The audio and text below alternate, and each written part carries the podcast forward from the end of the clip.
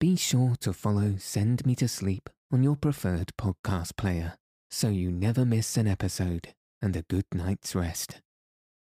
Welcome to Send Me to Sleep, the place to find a good night's rest. My name's Andrew. I'm here to calm your mind and help you relax into a peaceful night's sleep. I'm going to do that by reading you a story Tonight, I'll be reading The Extraordinary Adventures of Arsène Lupin, The Seven of Hearts, Part 1 by Maurice Leblanc. In the last chapter, we learnt all about the origins of Arsène Lupin. This story will be one of unusual burglary, mysterious deaths, and sudden disappearance. First, let's make sure we're ready to fall asleep. It's common to have thoughts racing through your mind at bedtime, and it can make it hard to settle down. Tonight, while you're listening to this podcast, I want you to try and think about the thoughts that you're having. Sum up what they're about in one word. Then tell yourself, it's just a thought, and I don't need to be having it right now. All I need to do is concentrate on having a good night's rest. And so, let your eyes fall heavy and your breath soften as we settle in for a peaceful night's sleep.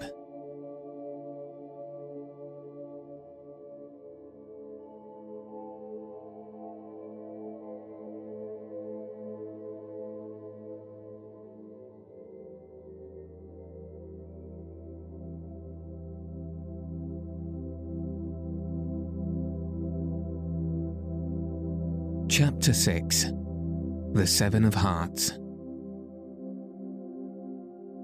I am frequently asked this question How did you make the acquaintance of Arsène Lupin? My connection with Arsène Lupin was well known. The details that I gathered concerning that mysterious man, the irrefutable facts that I presented, the new evidence that I produce the interpretation that I place on certain facts of which the public has only seen the exterior manifestations without being able to discover the secret reasons or the invisible mechanism, all establish, if not an intimacy, at least amicable relations and regular confidences. But how did I make his acquaintance? Why was I selected to be his historiographer? Why I, and not someone else?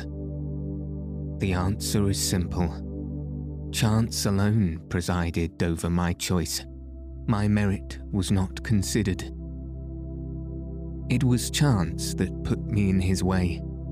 It was by chance that I was participant in one of his strangest and most mysterious adventures, and by chance that I was an actor in a drama of which he was the marvellous stage director, an obscure and intricate drama, bristling with such thrilling events that I feel a certain embarrassment in undertaking to describe it. The first act takes place during that memorable night of the 22nd of June, of which so much has already been said. And, for my part, I attribute the anomalous conduct of which I was guilty on that occasion to the unusual frame of mind in which I found myself on my return home. I had dined with some friends at the Cascade restaurant, and the entire evening, whilst we smoked and the orchestra played melancholy waltzes, we talked only of crimes and thefts, and dark and frightful intrigues that is always a poor overture to a night's sleep. The St. Martins went away in an automobile. Jean Daspry, that delightful, heedless Daspry, who, six months later, was killed in such a tragic matter on the frontier of Morocco. Jean Daspry and I returned on foot through the dark, warm night. When we arrived in front of the little house in which I had lived for a year at Neuilly, on the boulevard Maillot, he said to me, Are you afraid? What an idea! But this house is so isolated. No neighbours, vacant lots. Really, I am not a coward, and yet. Well, you are very cheering, I must say. Oh, I say that as I would say anything else. The St. Martins have impressed me with their stories of brigands and thieves. We shook hands and said good night.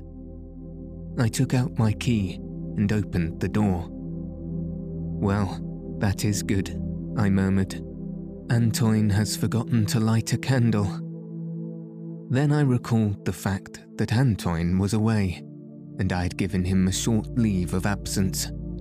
Forthwith, I was disagreeably oppressed by the darkness and silence of the night. I ascended the stairs on tiptoe and reached my room as quickly as possible. Then, contrary to my usual habit, I turned the key and pushed the bolt. The light of my candle restored my courage Yet I was careful to take my revolver from its case, a large, powerful weapon, and place it beside my bed. That precaution completely reassured me.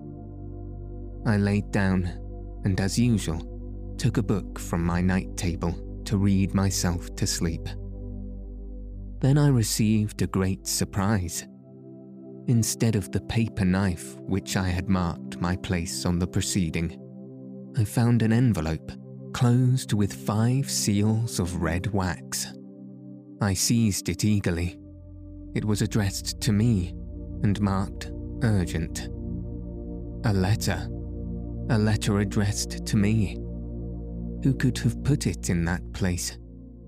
Nervously, I tore open the envelope and read From the moment you open this letter, whatever happens, Whatever you may hear, do not move, do not utter one cry, otherwise you are doomed. I am not a coward, and, quite as well as another, I can face real danger or smile at the visionary perils of imagination. But let me repeat, I was in an anomalous condition of mind with my nerves set on edge by the events of the evening. Besides, was there not, in my present situation, something startling and mysterious, calculated to disturb the most courageous spirit? My feverish fingers clutched the sheet of paper, and I read and reread those threatening words. Do not move do not utter one cry, otherwise you are doomed. Nonsense, I thought. It is a joke, the work of some cheerful idiot. I was about to laugh, a good loud laugh. Who prevented me? What haunting fear compressed my throat? At least, I would blow out the candle. No, I could not do it. Do not move, or you are doomed, were the words he had written. These auto suggestions are frequently more imperious than the most positive realities. But why should I struggle against them? I had simply to close my eyes. I did so. At that moment, I heard a slight noise followed by crackling sounds proceeding from a large room used by me as a library. A small room or antechamber was situated between the library and the bedchamber.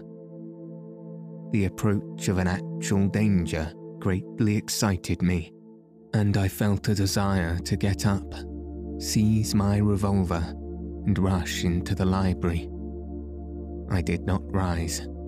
I saw one of the curtains of the left window move. There was no doubt about it. The curtain had moved. it was still moving, and I saw, oh, I saw quite distinctly, in the narrow space between the curtains and the window, a human form, a bulky mass that prevented the curtains from hanging straight. And it is equally certain that the man saw me through the large mesh of the curtain. Then I understood the situation. His mission was to guard me while the others carried away their booty. Should I rise and seize my revolver? Impossible. He was there. At the least movement, at the least cry, I was doomed. Then came a terrific noise that shook the house. This was followed by lighter sounds, two or three together, like those of a hammer that rebounded. At least, that was the impression formed in my confused brain. These were mingled with other sounds, thus creating a veritable uproar, which proved that the intruders were not only bold, but felt themselves secure from interruption. They were right. I did not move. Was it cowardice? No, rather weakness. A total inability to move any portion of my body, combined with discretion. For why should I struggle? Behind that man, there were ten others who would come to his assistance. Should I risk my life to save a few tapestries and bibelots? Throughout the night, my torture endured. Insufferable torture, terrible anguish. The noises had stopped, but I was in constant fear of their renewal. And the man, the man who was guarding me, weapon in hand, my fearful eyes remained cast in his direction, and my heart beat, and a profuse perspiration oozed from every pore of my body. Suddenly, I experienced an immense relief. A milk wagon, whose sound was familiar to me, passed along the boulevard, and, at the same time, I had an impression that the light of a new day was trying to steal through the closed window blinds. At last, daylight penetrated the room. Other vehicles passed along the boulevard, and all the phantoms of the night vanished. Then I put one arm out of the bed, slowly and cautiously my eyes were fixed upon the curtain, locating the exact spot at which I must fire. I made an exact calculation of the movements I must make. Then, quickly, I seized my revolver and fired. I leaped from my bed with a cry of deliverance and rushed to the window. The bullet had passed through the curtain and the window glass. But it had not touched the man, for the very good reason that there was none there. Nobody. Thus, during the entire night, I had been hypnotized by a fold of the curtain. And during that time, the malefactors, furiously, with an enthusiasm that nothing could have stopped, I turned the key, opened the door, crossed the antechamber, opened another door, and rushed into the library. But amazement stopped me on the threshold, panting, astounded, more astonished than I had been by the absence of the man. All the things that I had supposed had been stolen furniture, books, pictures, old tapestries. Everything was in its proper place. It was incredible. I could not believe my eyes. Notwithstanding that uproar, those noises of removal, I made a tour. I inspected the walls. I made a mental inventory of all the familiar objects. Nothing was missing. And, what was more disconcerting, there was no clue to the intruders. Not a sign, not a chair disturbed, not the trace of a footstep. Well, well, I said to myself, pressing my hands on my bewildered head. Surely I'm not crazy. I heard something. Inch by inch, I made a careful examination of the room. It was in vain. Unless I could consider this a discovery. Under a small Persian rug, I found a card, an ordinary playing card. It was the Seven of Hearts. It was like any other Seven of Hearts in a French playing deck, with this slight but curious exception. The extreme point of each of the seven red spots or hearts was pierced by a hole, round and regular, as if made with the point of an awl. Nothing more. A card and a letter found in a book. But was that not sufficient to affirm that I had not been the plaything of a dream?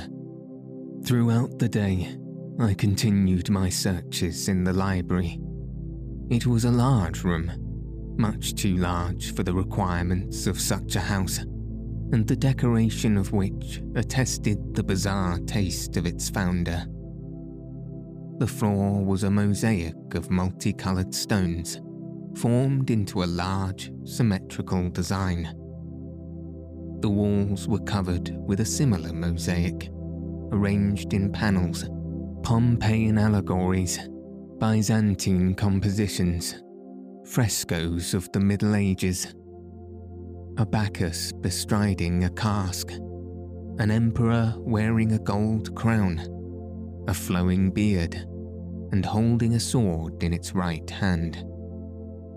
Quite high, after the style of an artist's studio, there was a large window, the only one in the room. That window being always open at night, it was possible that the men had entered through it by the aid of a ladder. But, again, there was no evidence. The bottom of the ladder would have left some marks in the soft earth beneath the window, but there was none nor were there any traces of footsteps in any part of the yard. I had no idea of informing the police because the facts I had before me were so absurd and inconsistent. They would laugh at me. However, as I was then a reporter of the staff of the Gil Blas, I wrote a lengthy account of my adventure, and it was published in the paper on the second day after. The article attracted some attention, but no one took it seriously. They regarded it as a work of fiction rather than a story of real life. The St. Martins rallied me, but Daspry, who took an interest in such matters, came to see me, made a study of the affair, but reached no conclusion. A few mornings later, the doorbell rang, and Antoine came to inform me that a gentleman desired to speak with me. He would not give me his name. I directed Antoine to show him up. He was a man of about 40 years of age, with a dark complexion, lively features, and whose correct dress, slightly frayed, proclaimed a taste that contrasted strangely with his rather vulgar manners. Without any preamble, he said to me, in a rough voice that confirmed my suspicion of his social position Monsieur, whilst in a cafe, I picked up a copy of Gil Blas and read your article. It interested me very much.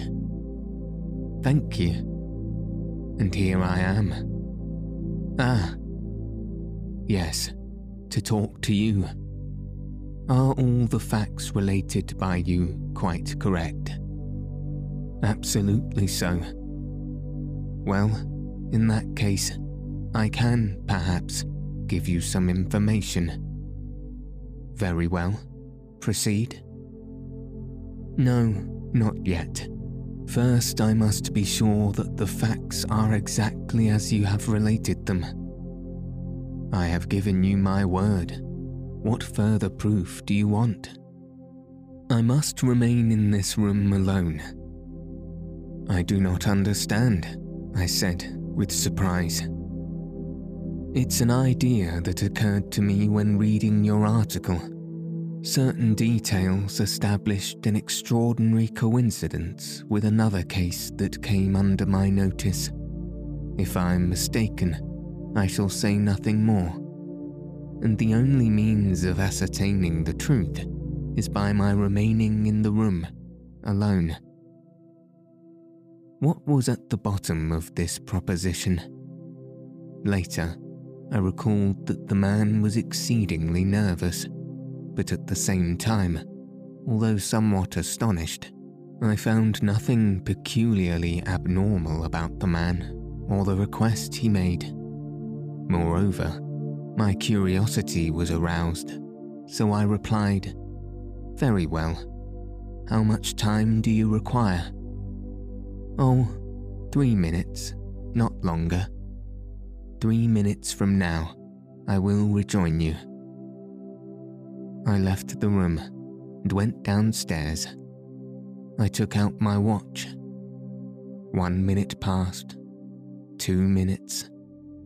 Why did I feel so depressed? Why did those moments seem so solemn and weird? Two minutes and a half. Two minutes and three quarters. Then I heard a pistol shot. I bounded up the stairs and entered the room. A cry of horror escaped me. In the middle of the room, the man was lying on his left side, motionless. Blood was flowing from a wound in his forehead. Near his hand was a revolver, still smoking. But in addition to this frightful spectacle, my attention was attracted by another object.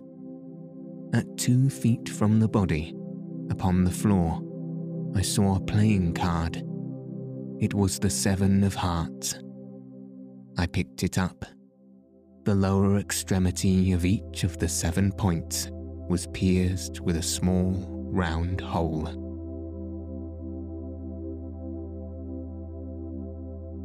A half hour later, the commissary of police arrived. Then the coroner and the chief of the Sûreté, Mon Dudouis. I had been careful not to touch the corpse. The preliminary inquiry was very brief and disclosed nothing. There were no papers in the pockets of the deceased, no name upon his clothes, no initial upon his linen nothing to give any clue as to his identity. The room was in the same perfect order as before. The furniture had not been disturbed. Yet this man had not come to my house solely for the purpose of killing himself, or because he considered my place the most convenient one for his suicide. There must have been a motive for his act of despair and that motive was, no doubt, the result of some new fact ascertained by him during the three minutes he was alone.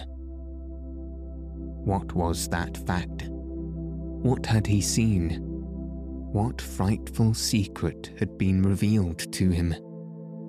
There was no answer to these questions, but at the last moment, an incident occurred that appeared to us of considerable importance. As the two policemen were raising the body to place it on a stretcher, the left hand thus being disturbed, a crumpled card fell from it. The card bore these words Georges Andermatt, 37 Rue de Berry. What did that mean? Georges Andermatt was a rich banker in Paris, the founder and president of the metal exchange, which had given such an impulse to the metallic industries in France. He lived in princely style, was the possessor of numerous automobiles, coaches, and an expensive racing stable. His social affairs were very select, and Madame Andermatt was noted for her grace and beauty. Can that be the man's name? I asked. The chief of the Sûreté leaned over him. It is not he. Mon Andermatt is a thin man and slightly grey. But why this card? Have you a telephone, monsieur? Yes, in the vestibule. Come with me. He looked in the directory and then asked for number 415.21. Is Monsieur Andermatt at home?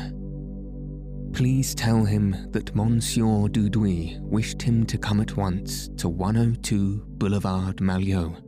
Very important. Twenty minutes later, Monsieur Andermatt arrived in his automobile.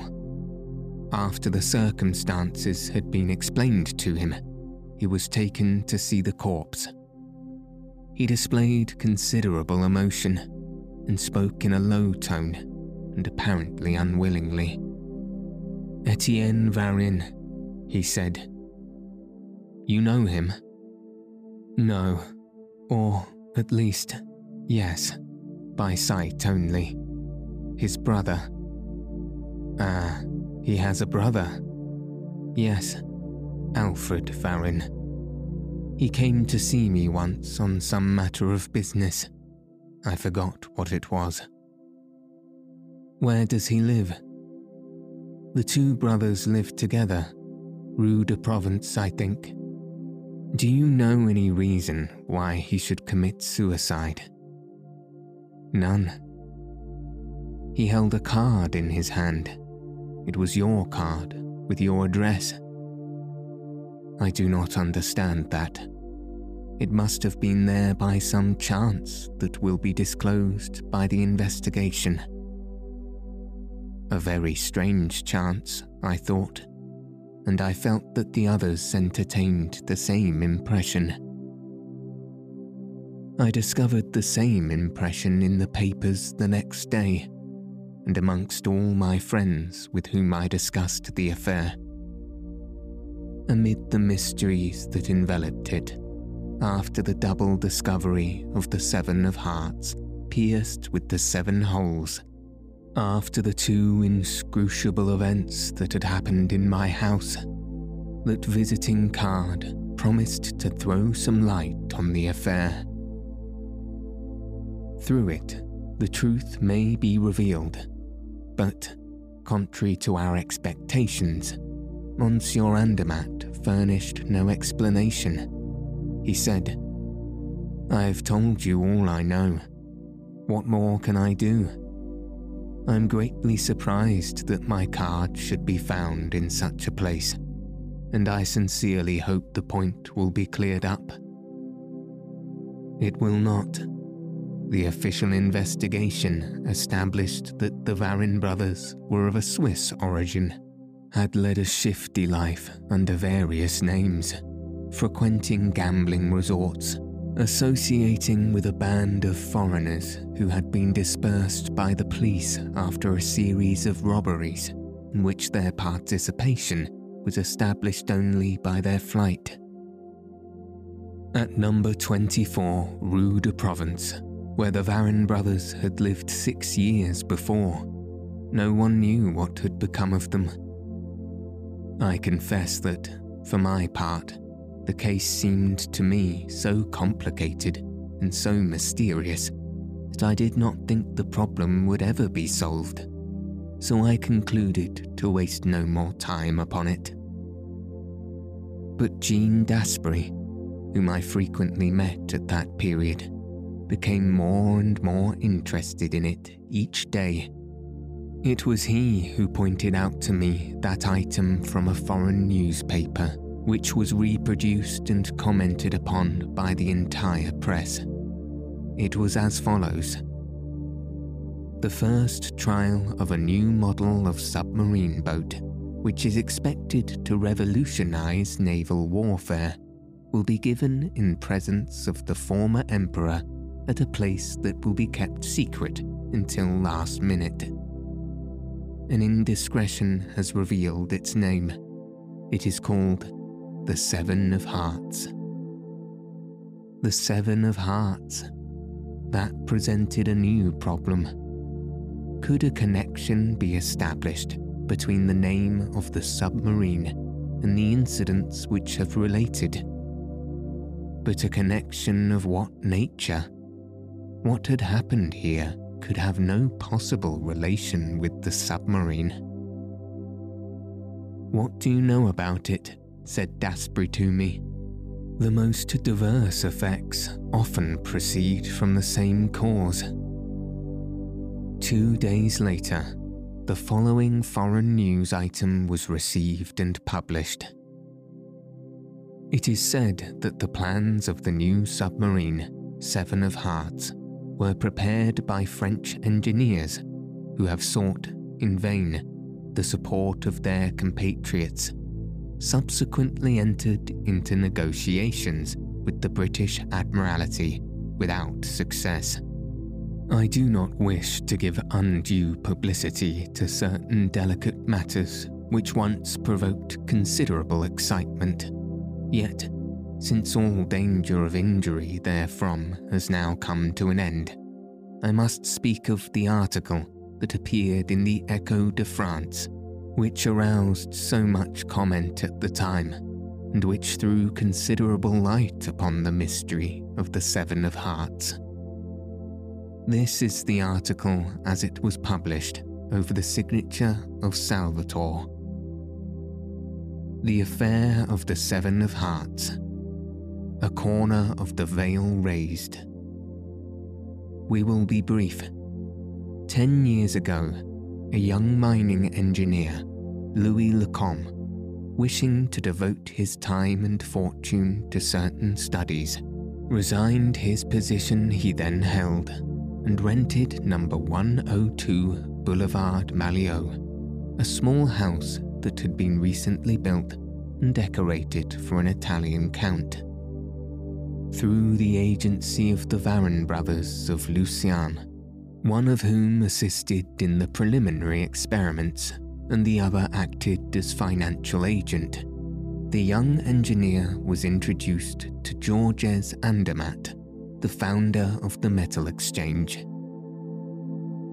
After several interviews, he succeeded in interesting the banker in a submarine boat on which he was working and it was agreed that as soon as the invention was perfected, Monsieur Andermatt would use his influence with the Minister of Marine to obtain a series of trials under the discretion of the government.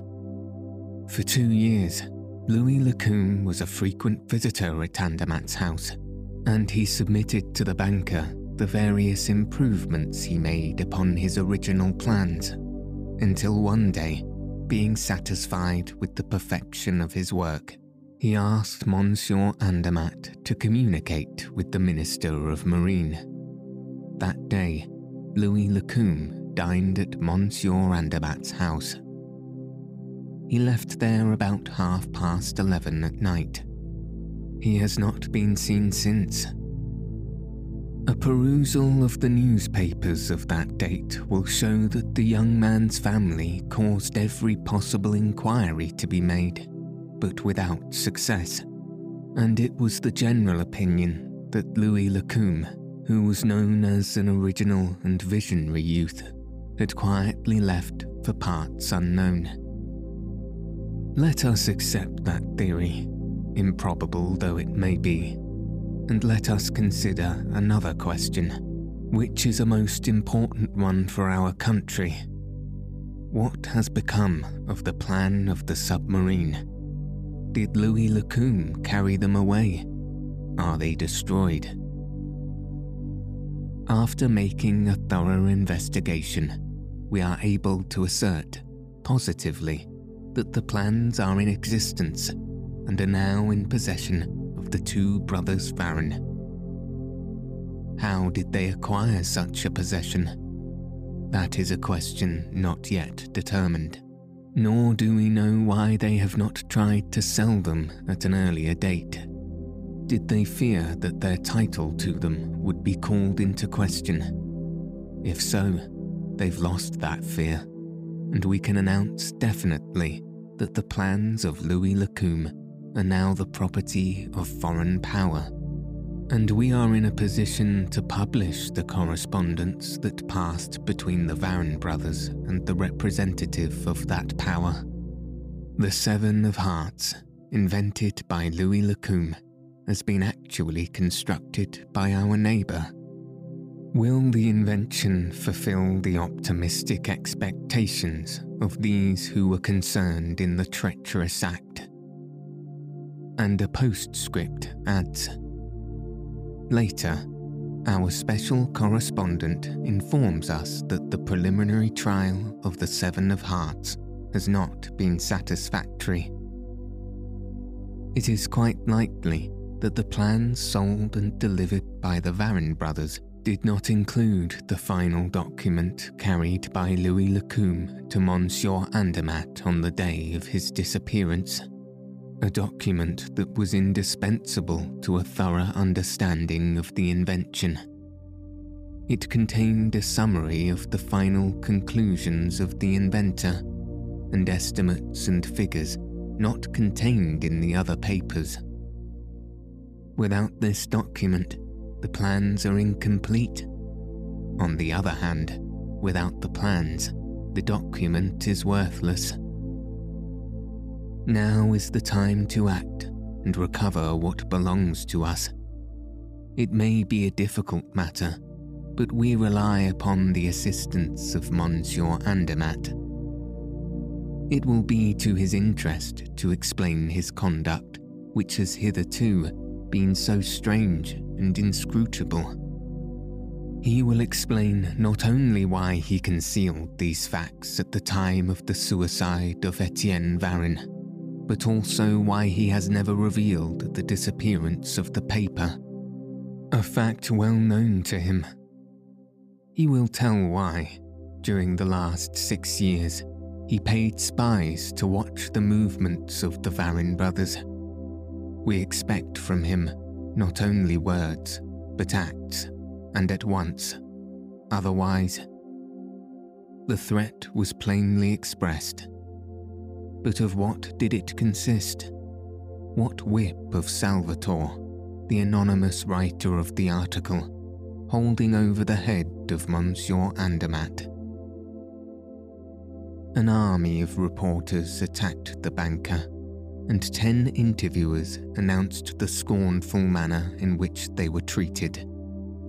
Thereupon, the Echo de France announced its position in these words whether Monsieur Andermatt is willing or not, he will be, henceforth, our collaborator in the work we have undertaken. Daspry and I were dining together on the day on which that announcement appeared.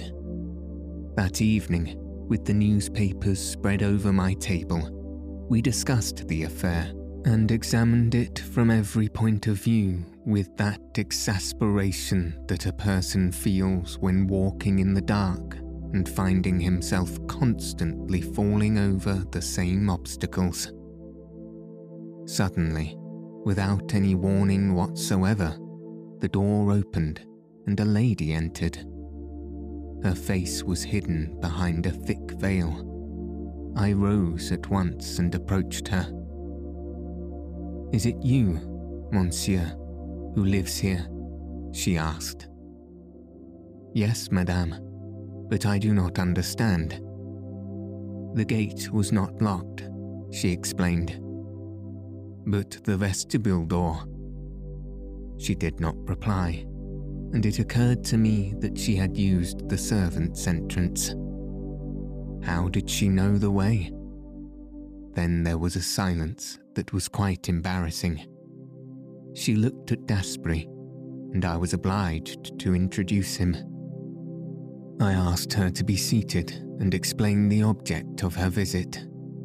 She raised her veil, and I saw that she was a brunette with regular features, and, though not handsome, she was attractive, principally on account of her sad, dark eyes. I am Madame Andermatt, she said. Madame Andermatt, I repeated with astonishment. After a brief pause, she continued with a voice and manner that were quite easy and natural. I have come to see you about that affair, you know. I thought I might be able to obtain some information.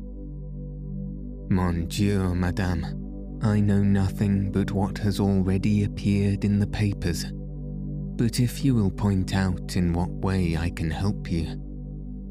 I do not know. I do not know. Not until then did I suspect that her calm demeanour was assumed, and that some poignant grief was concealed beneath that air of tranquillity. For a moment, we were silent and embarrassed. Then Daspry stepped forward and said, Will you permit me to ask you a few questions? Yes, yes, she cried. I will answer. You will answer, whatever those questions may be. Yes. Did you know Louis Lacombe? he asked. Yes, through my husband. When did you see him for the last time? The evening he dined with us. At that time, was there anything to lead you to believe that you would never see him again? No, but he had spoken of a trip to Russia in a vague way. Then you expect to see him again? Yes, he was to dine with us two days later. How do you explain his disappearance? I cannot explain it and Monsieur Andermatt? I do not know. Yet, the article published in the Echo de France indicates, yes, that the Varin brothers had something to do with his disappearance. Is that your opinion? Yes. On what do you base your opinion?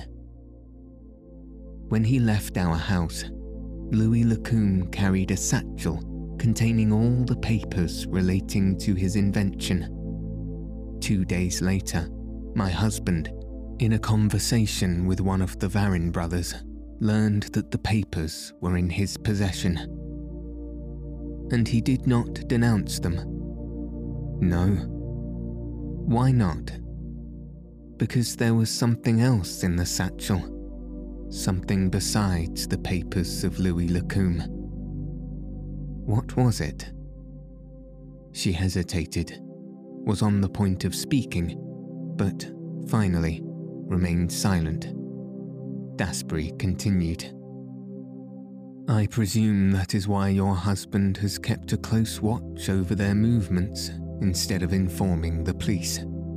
He hoped to recover the papers and, at the same time, that compromising article which has enabled the two brothers to hold over him threats of exposure and blackmail. Over him and over me. Ah, over you also. Over me in particular. She uttered the last words in a hollow voice. Daspry observed it. He paced to and fro for a moment, then turning to her, asked, had you written to Louis Lacombe? Of course. My husband had business with him. Apart from those business letters, had you written to Louis Lacombe? Other letters? Excuse my insistence, but it is absolutely necessary that I should know the truth. Did you write other letters? Yes, she replied, blushing. And those letters came into the possession of the Varin brothers? Yes. Does Monsieur Andermatt know it?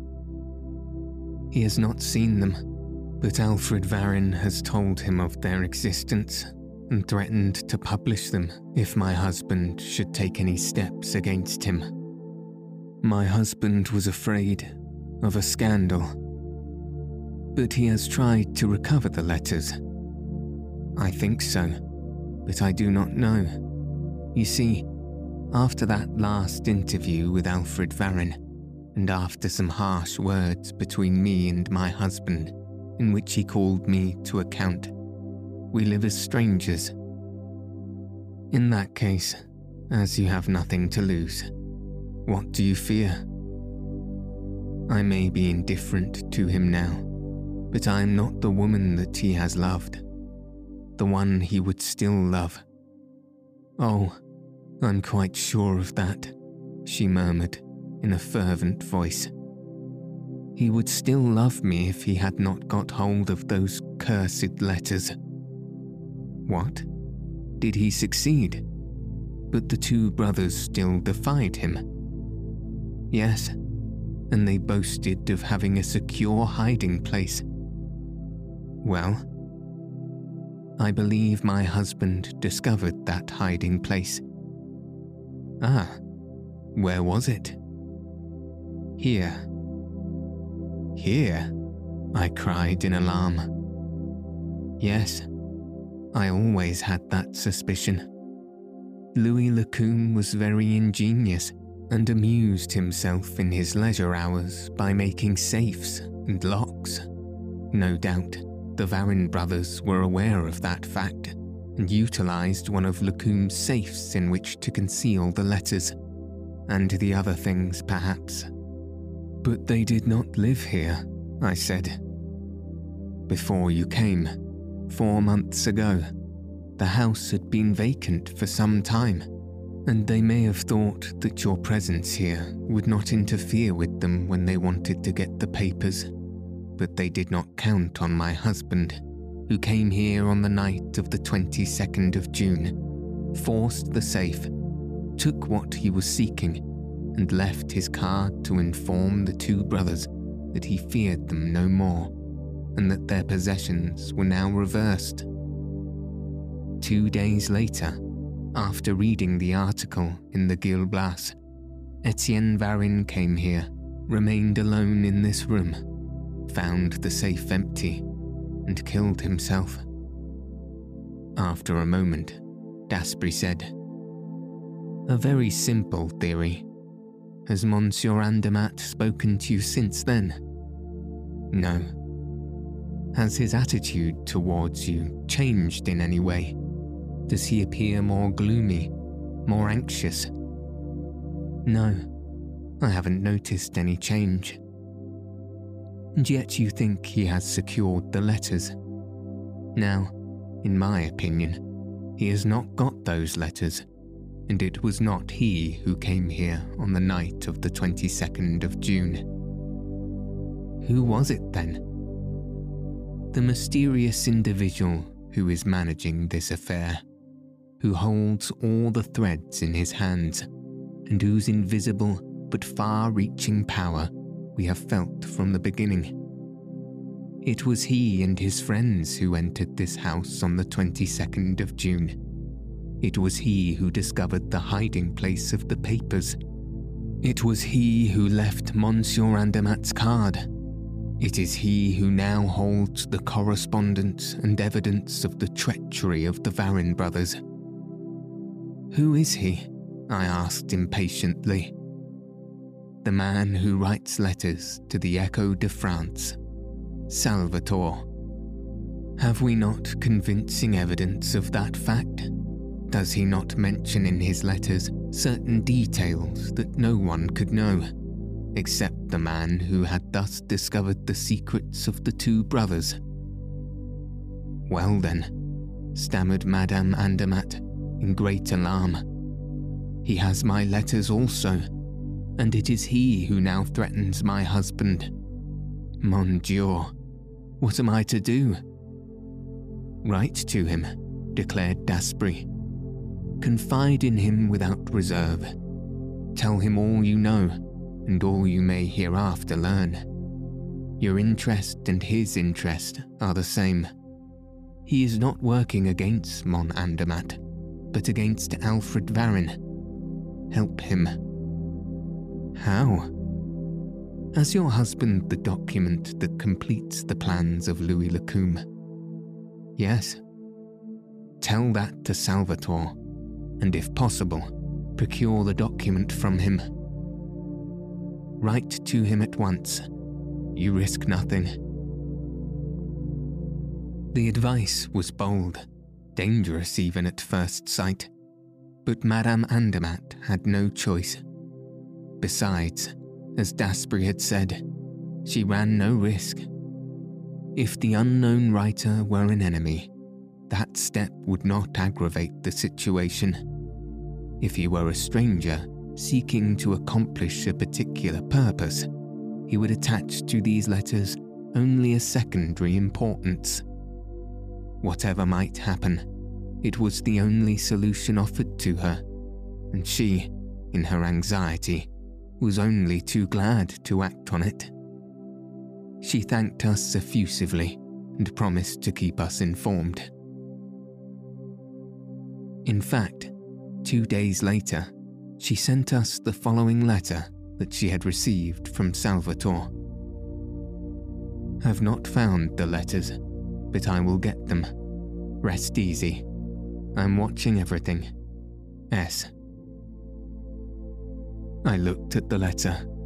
It was in the same handwriting as the note I found in my book on the night of the 22nd of June. Daspry was right. Salvator was, indeed, the originator of that affair.